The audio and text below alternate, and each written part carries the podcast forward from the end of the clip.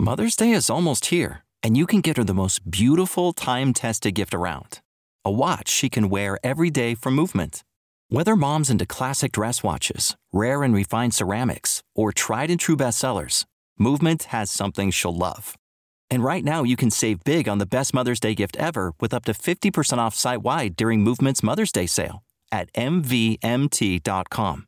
Again, that's up to 50% off at MVMT.com. Welcome to Human Circus.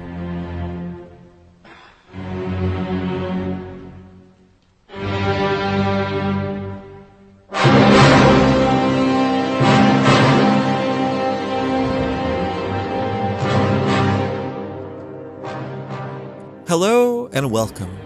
My name is Devon, and this is Human Circus Journeys in the Medieval World, the podcast that explores medieval history through the stories of its most interesting travelers. And this is the part of the episode where I tell you that the podcast has a Patreon, that you can support both it and myself for one, three, or five dollars a month, that you can enjoy early ad free, and extra listening. And that you can do all of that at patreon.com forward slash human circus or via my website at humancircuspodcast.com. Today, I want to send out thanks to my newest Patreon supporter, Jim. Thank you very much. This will be a bit different from the usual episode, not part of a longer run on the story of a medieval traveler. This is the second of my Medieval Lives episodes. Shorter ones, where I talk about figures of interest that, for various reasons, I'm not going to cover in a full series format. Generally, shorter ones than this one, I suspect, as this really hasn't ended up being that short at all. They won't always be travel related, but this one is. Today, that figure of interest is someone who is said to have had many talents, regularly described as a polymath, a writer of romances and poetry, an all around man of the court, and known as an important character in the development of literary Catalan for his novel Blanquerna. He was a philosopher and something of a salesman, pushing his ideas to some of the most powerful men of his time. He was a pioneering figure in math and science, an influential theologian, writing on topics such as the Immaculate Conception. He was a traveler and a mystic, something of a convert who devoted himself, one can only say, fiercely to his religion. He was someone who would come to take seriously the passage from Mark. Go forth to every part of the world and proclaim the good news to the whole of creation. Today, that figure is Dr. Illuminatus, Ramon Llull. Ramon grew up within the young kingdom of Majorca, still in its infancy, really, even as he was. Within that scattered kingdom, strewn across the Balearic Islands and in pockets of the Spanish mainland, he was born to parents who'd come with the first wave of Catalan settlement, receiving a land grant after James of Aragon had taken Majorca from its Almohad governor, Abu Yahya, in 1231. Ramon was born just after, in 1232, or perhaps 33, in Palma, the capital of Majorca. He married there and had a family, a wife named Bianca, and two children, Dominic and Magdalena. There is plenty of writing by Ramon. He was a very productive fellow, writing, according to our source today, 133 books during the period of his life that it covers, in Latin, Arabic, and Catalan, and by other assessments, as many as 265. But I'm interested here in this episode less in that output, more, though it cannot be entirely separated, in his story. The main source here is thus his De Vita Sua, likely recorded in the late summer or early autumn of 1311, from Ramon's own recollections at the Charterhouse of Vauvert, situated in roughly the present location of the Jardin de Luxembourg. I'm working from the version included in the book Other Middle Ages Witnesses at the Margins of Medieval Society, edited by Michael Goodich, with frequent reference to that in Doctor Illuminatus, a Ramon Llull reader, edited by Anthony Bonner. And now, let's get to the story. For the sake of the honor, praise, and love of the only Lord our God Jesus Christ, begins this dictated autobiographical work. Ramon, conquered by the requests of certain monastic friends, told of his penitential conversion and of some of his other accomplishments, and had the following things written down. Ramon's early life, according to him, was one of waste and vanity. He served as steward with the heir to the throne of Majorca, and he wrote. He composed stories, poems, and songs. Worthless poems and songs, he said and other licentious things, though as to those, he would not be more specific. He would write with regret of those early years, but then he would also elsewhere write that he at times exaggerated, like the troubadour who boasts of being in love so as to improve his poem. It was during an evening of writing that the real turn in his life arrived.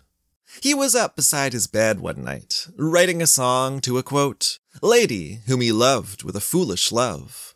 Presumably not his wife then. He was really only just getting down to work, when looking to his right, he saw Jesus hovering there on a cross before him. And he was terrified. He promptly set aside what he was doing and went to bed, hoping, in a very relatable way, to sleep away the problem. By the morning, all was forgotten, and he carried on in his customary vanities. One week later, when he tried to continue the song, in the same place next to his bed, and at the same time, Jesus again appeared to him, again driving him from his writing and back to fear and sleep. Again, he managed to put it from his mind. But it happened again, a third and fourth time, a fifth. And in one version of the text, Jesus becomes progressively larger and gorier with each appearance, his wounds worsening. Each time, Ramon would take to bed in horror. But by the fifth time, he was forced also to reflect on what was happening, to consider what it meant, and reach the unavoidable conclusion. He was being called on to put aside this world and serve Christ with all his heart. Whatever one makes of such visions, it is interesting to see this person caught in such uncertainty and reflection over who he was, what he was capable of, what his God was asking of him. The text does not quite reach Augustinian levels of self examination, but Ramon does take a good hard look at himself as being unworthy, unable to properly serve, and also at what he might possibly accomplish. The conclusion he reached during that sleepless night and those that followed, the conclusion that would really determine the direction of the rest of his life, was that the work he should embark on was, quote, for the honor and love of God, to convert the Saracens. The wording of the text, obviously, not mine. So this was the work that he chose, and he did so in the year 1263. A date I'll give a bit of timeline context to you here. The Franciscan envoy, William, covered in one of my earliest series, had been to see the Mongol Khan Mongke and come back. Louis IX had been on the first of his crusades, the seventh, the one where he'd been captured in Egypt and had since been involved in diplomacy with various Mongol rulers. Louis's more fatal next crusade had not yet occurred. Ayyubid rule had failed and fallen. The Mamluk Sultan ruled in Egypt and clashed with the Mongols in Syria. Closer to home, Ramon lived in a place that was, as I said, only recently conquered and taken from Muslim rule. There was still a large Muslim population, perhaps a third of Majorca's total, or as much as half. Much of it forcibly enslaved, but not all. Some free farmers, traders, and artisans, among others. I guess I say this to point out that for Ramon, the impetus to go forth and convert the Saracens was not driven by vague thoughts of people far away, spoken of but never seen, or of the somewhat distant Holy Land. Though he would indeed take his personal project abroad, the people who he imagined working among were all around him in Palma after that moment with the song and the visions, Ramon let himself down a little in the execution. And who can blame him? Sparked by the nighttime visitations of the Son of God, he had set himself a startlingly ambitious agenda. He would not merely put aside all that poetry about women and pray a little extra. He would endeavor to, quote, undergo death for Christ by converting the non believers to his faith, to produce what he would elsewhere describe as one of the best books in the world against the errors of the infidel, and to quote, set up monasteries for the instruction of various languages in order to more effectively preach to the unbelievers. It was a lot, and understandably, reassuringly even, Ramon was not immediately able to take it on.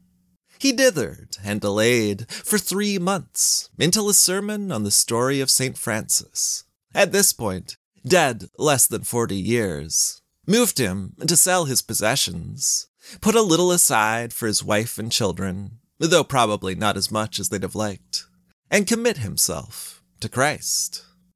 And that's what he did. I may have just spoken lightheartedly of how Ramon had not been able to at once put his project into action after the impetus of the visions. But he wasn't long delayed. After that Franciscan moment, he had gone on pilgrimage and then planned to go on to Paris for studies. He'd been talked out of it by family and friends, been talked into returning to his home city on Majorca. But when he did return, it was only to take on the coarsest of clothing and to study Arabic under the tutelage of an enslaved Muslim. For nine years, Ramon studied with the same teacher, learning, but as we'll see, clearly not developing much in the way of love or respect between them. Unsurprising, given that this man was very likely old enough to have experienced invasion, and now found himself instructing someone who had purchased his body. Their time together was brought to an ugly end when Ramon heard from others that his teacher had blasphemed, and he angrily struck the man on the mouth, forehead, and face.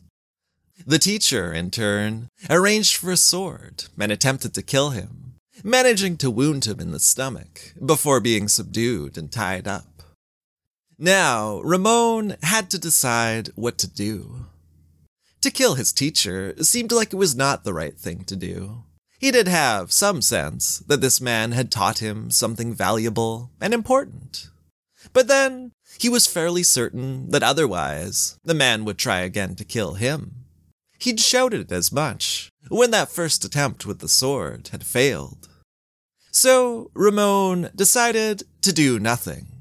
He pondered and he prayed, and he secluded himself in an abbey for three days, thinking it over. When he went to see the prisoner, this man who had instructed him for nine years, he found that his teacher had killed himself, and Ramon celebrated. He actually thanked God for taking the matter out of his hands and allowing him to, as he saw it, keep his own hands clean in the matter of this death. It is, to say the least, one of his more unlikable moments. Ramon's life entered a new chapter now, a new productivity. He was spending months on Puig de Randa in Majorca, praying and writing. he was working on a book. He had recently completed a study of the Muslim philosopher Al Ghazali and a book of contemplation. Now, he worked on his Ars Generalis, on the principles and tools for establishing truths and winning debates, a framework for much of his writing to follow, and really intended to be a framework for all knowledge, a universalizing approach. He was, besides, having a hermitage built on the spot where he had received the inspiration for that book. He was experiencing signs that all of this was very much to his God's liking. There was the divine inspiration he claimed to have received for the book. There was the mysterious shepherd boy who kissed his books and spoke to him prophecies of all the good they would do the Christian world. In a more this worldly way, there was the approval of the King of Majorca, James II, who had apparently heard of Ramon's writing and summoned him to Montpellier in southern France to have it examined by a Franciscan scholar. Word of Ramon and his project was spreading, and he stayed there in Montpellier for a time, writing and giving lectures, and convincing the king to fund the establishment and upkeep of a monastery where the friars might study Arabic, in the monastery of Miramar, which you can still visit today on the Majorcan coast. In Rome, he was less successful in his efforts, for Pope Honorius IV had only recently died. As it was going to be a nearly three year interregnum, it was probably for the best that Ramon did not wait around. Ramon had put aside the life of this world, but he was very much active within it. His next stop was Paris, he was writing and lecturing there, though it seemed he wasn't entirely happy with how it was received. And doing the same back in Montpellier, working to simplify, or at least streamline, the system that he'd found difficult to teach in Paris.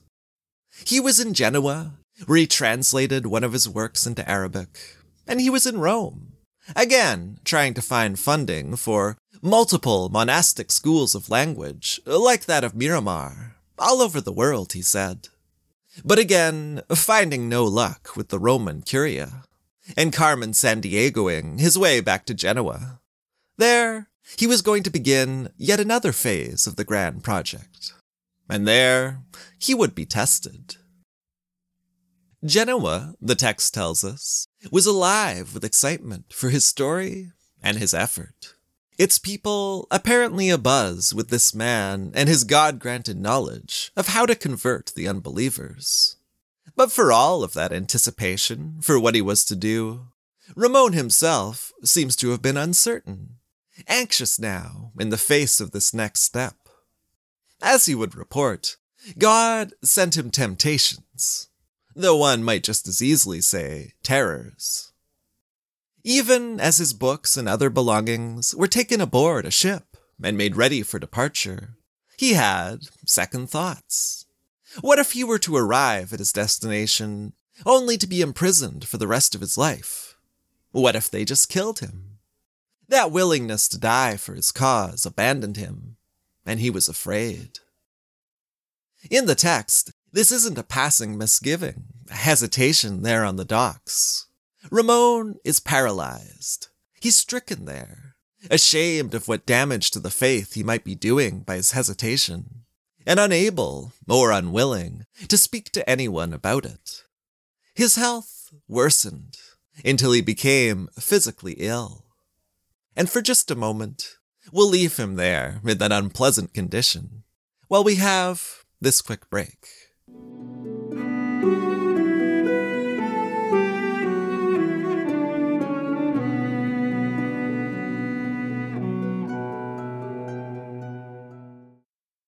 In his misery, Ramon turned first to the Dominicans, and then to the Franciscans. He saw a vision of a friar's cord hung on the wall, heard the voice of his God speak to him from a light like a pale star. But it did little to ease his troubles, instead, confronting him with the message that he could only be saved in the Dominican order. Meanwhile, He was certain that if he didn't join the Franciscans, then his writings and his works would be lost, along with all the good that they might have managed. It was quite the dilemma. But Ramon made his choice. He would risk his own damnation and ask for the Franciscans' habit, though whether this actually meant joining them is unclear. These scenes in the text are absolutely agonizing ones for Ramon. After reaching his decision, he receives the sacrament from a priest. But as he does so, he feels as if some unseen arm is twisting his face in one direction, while the sacrament is offered to his other side, and he hears the threatening words of God. He is torn, tested, tempted. He is presented as coming through this ordeal and proving beyond doubt that he, quote, loved God and others more than himself.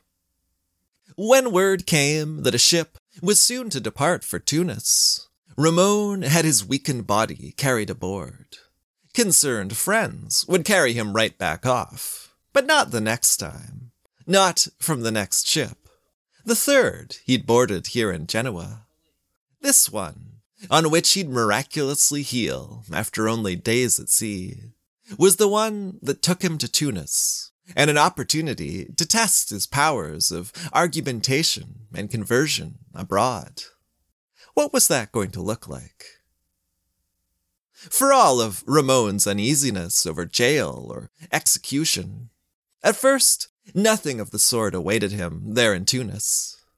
He said that he talked to various experts in Islamic law, told them that once he'd heard from them the rational foundations of that law, he'd be ready to retort. Or, if he took their reasons to be more convincing than his, to renounce Christianity in favor of Islam. He was there to prove that, quote, in one completely simple divine essence and nature, there exists a trinity of persons, namely the Father, the Son, and the Holy Ghost. This I will be able to do, he said, with the help of God, using clear arguments based on a certain art, divinely revealed, if you would care to discuss these things calmly with me for a few days.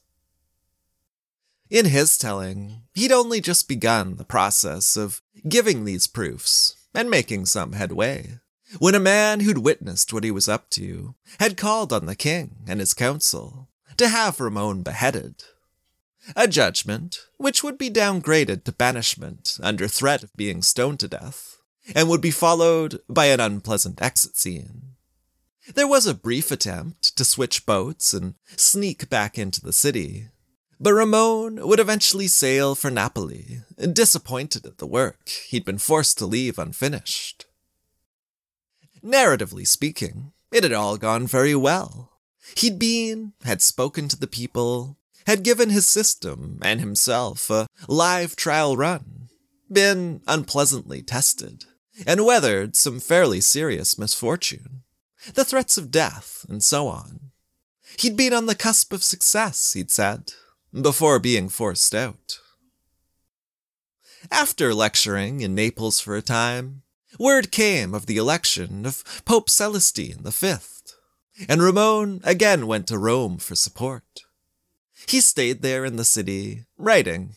He was always writing, and was there when Pope Boniface VIII was elected as Celestine's immediate successor, rather more immediate than might initially have been expected. Celestine had actually quit. He'd stepped down as pope in favor of a return to his previous life as a hermit. But in the rather sad conclusion to his story, He'd been deemed too dangerous out there in the world, no matter what his inclinations towards a hermit's ways. At Boniface's orders, he'd lived out the last of his life in captivity. As for Ramon, he realized that he would find no help in Rome. He was briefly in Barcelona, where he dedicated a book to the son he had left behind. He was back in Genoa for more writing, back to Paris for lecturing, and a meeting with King Philip IV of France, though he'd bemoan the lack of progress there. Back to Majorca, where he worked to convert the Muslim population, though without saying much as to whether he'd met with any success. He also, as the text reminds us, wrote some books there. He was indeed a very productive writer.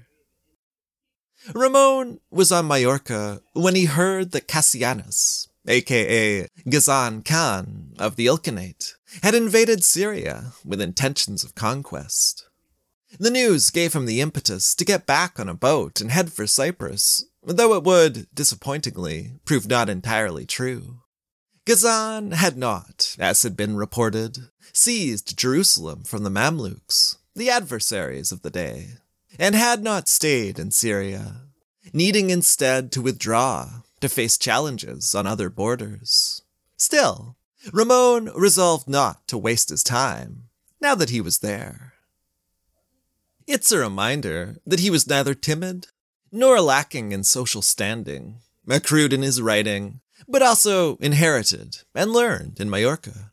That Ramon went straight to the king of Cyprus with what he wanted, to Henry II, who was also the last king of Jerusalem. And what he wanted was for Henry to encourage the Jacobites, Nestorians, Monophysites, and Muslims, the quote, unbelievers and schismatics, to come hear his sermons and disputation. And after he'd done that, to quote, send him to the Sultan, who is a Saracen, and the king of Egypt and Syria, in order to inform them of the holy Catholic faith. You don't get what you want if you don't ask. But sometimes you ask, and you still don't get it. So it was here. Ramon was carrying on, with only God's help, but also with the assistance of a cleric and a servant. At least until those two turned first to extorting, and then, he suspected, to poisoning him. After that, he really was on his own. The final Latin Christian king of Jerusalem was not supportive of the project. Neither, it would seem, in any substantive way, was the final Grand Master of the Knights Templar, Jacques de Molay. In just over a decade, that Grand Master was going to be tortured and then burnt to death, and his order disbanded, by command of the French king. But for now, he had time to kindly host Ramon and let him recover his health. Ramon rested there with the doomed leader of the Templars, and then headed back to Genoa. He always wound up back there eventually. Ramon was in Paris, lecturing and writing. He was traveling to Lyon, where he tried unsuccessfully to lobby the Pope. He still wanted monasteries established where skilful men would study language with an eye to evangelization but then, he'd never had much luck with popes or cardinals, and he wouldn't now. He was in Majorca, getting ready to set sail, getting ready to try again, preparing to go back to North Africa. He was in Béjaïa, in present day Algeria. That's where we'll see exactly what kind of debate me personality Ramon might remind us of in person. He was in the square, calling out that, quote, the law of the Christians is true, holy, and given by God. The law of the Saracens is false and erroneous, and I am prepared to prove this. His was something of an antagonistic approach, and you should picture it here being received with hostility. There was aggression and violence, and he was summoned in by a local official, perhaps a Cadi, Ramon's talents in debate were to be tested. And, in his own telling at least, they were going to be proven exemplary. As the text tells it, Ramon was going to be called to answer for his rash public statements and threatened with death. But he'd be unmoved, would challenge his interrogator to discussion of a common issue, and, again, at least according to the text, dumbfound that official with his skills at reasoning. Given the nature of his goals, this was something of a peak moment in his career, the sort of moment at which his life since the visions had been aimed. It might have been cause for celebration. Except that it resulted in Ramon being put in chains and led away to prison, protected only by that official's order that no one should kill him, specifically because he was to be exposed to a well deserved death. That kind order kept him alive, but didn't save him from sticks, fists, or being dragged off by the beard to the thieves' prison's latrine, where he was locked up. There was talk of examining Ramon and deciding whether he was an ignorant fool who might be released or a learned man who would be killed. There was talk, in Ramon's telling, that he was simply too clever in mounting arguments to be safely allowed before such tribunal. Eventually, at the urging of certain Catalans and Genoese, he was shuffled off to a more suitable place to spend his imprisonment, presumably a more comfortable one than the toilets of the thieves' prison. In that, at least, slightly better place, Ramon would endure half a year of just the kind of trials you might expect in a hagiography, the story of a saint, though this wasn't quite that. He would, by turns, be assaulted and then tempted, offered honors, women, and wealth, if only he'd convert. He'd also be given just one more chance to write a book in which he'd argue his side. Naturally, his book would be shown to be so effective that he'd promptly be expelled from the city, with orders given to the outgoing ship's captain that on no account was this man Ramon to be allowed to return to those shores. He very nearly never had the chance. Ramon's voyage back across the Mediterranean was beset by storms severe enough to batter the vessel and sink it. Books, goods, and some of the people aboard were lost in the waters. Other passengers, like Ramon himself, made it to land only by clinging half naked to a rowboat, in whatever shape it was in, and in whatever shape they were in. Ramon was no longer a young man, was in his seventies, and described at this point in the story as being old and decrepit, but he would not rest. In this Italian city and that, he was raising funds for a holy order of crusading knights. He was back in Montpellier. He was in Poitiers. He was in Avignon, as ever attempting to secure the Pope's support, seeming never to tire, never, at least in that respect, to succeed. He was laboring against Parisian Averroism, the influences of the Cordoban polymath Ibn Rushd, he was lecturing again in Paris, speaking to assemblies of masters and students of, quote, philosophical arguments to strengthen the faith, and advancing the highest principles of the Christian faith in a clever and convincing way. He was, as ever, making use of demonstrative and scientific methods. For, quote, if the Christian faith is unprovable by the intellect, then it is impossible for it to be true. That idea, along with the importance of learning the languages of others in order to convert them, really encapsulates his life and what he came to care about. In the closing passages of the narrative, Ramon looked with hope to the Church's 1311 Council of Vienne, seeking, quote, first to establish a suitable place to house religious and learned men, who would study various languages in order to preach the gospel to all creatures. Second, to create one order out of all the other military orders, in order to wage a continuous war abroad against the Saracens, to recover the Holy Land. And third, opposition to the views of Averroes, who perverts the truth on so many subjects. Ramon had been pushing unified military orders for almost 30 years. And as for language, that had been an interest he'd held since he'd first experienced those visions and conceived of how he could respond to them. It's outside the scope of our source, occurring after he related his life story there in Paris. But Ramon would go back to Tunis one more time before the end and under much more conducive circumstances. He'd been expelled back in 1293, but now, in 1314, an accord between the King of Aragon and the new Caliph had allowed him to return, to write, and no doubt to dispute matters of faith and philosophy with those around him. That's where he'd die, there or on the ship back to Majorca, or in Majorca itself. It's unclear. There is a tradition of a martyrdom in Tunis, but that appears to have developed after the fact. His body would eventually be placed in a chapel in the church of San Francisco in Palma. That's where you can find him.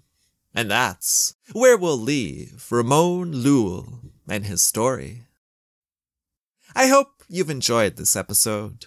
If you are listening on the Patreon, then expect me back soon with a little bonus listening. Either way, expect me back soon with the start of a new series. Thanks for listening, everyone. I'll talk to you soon.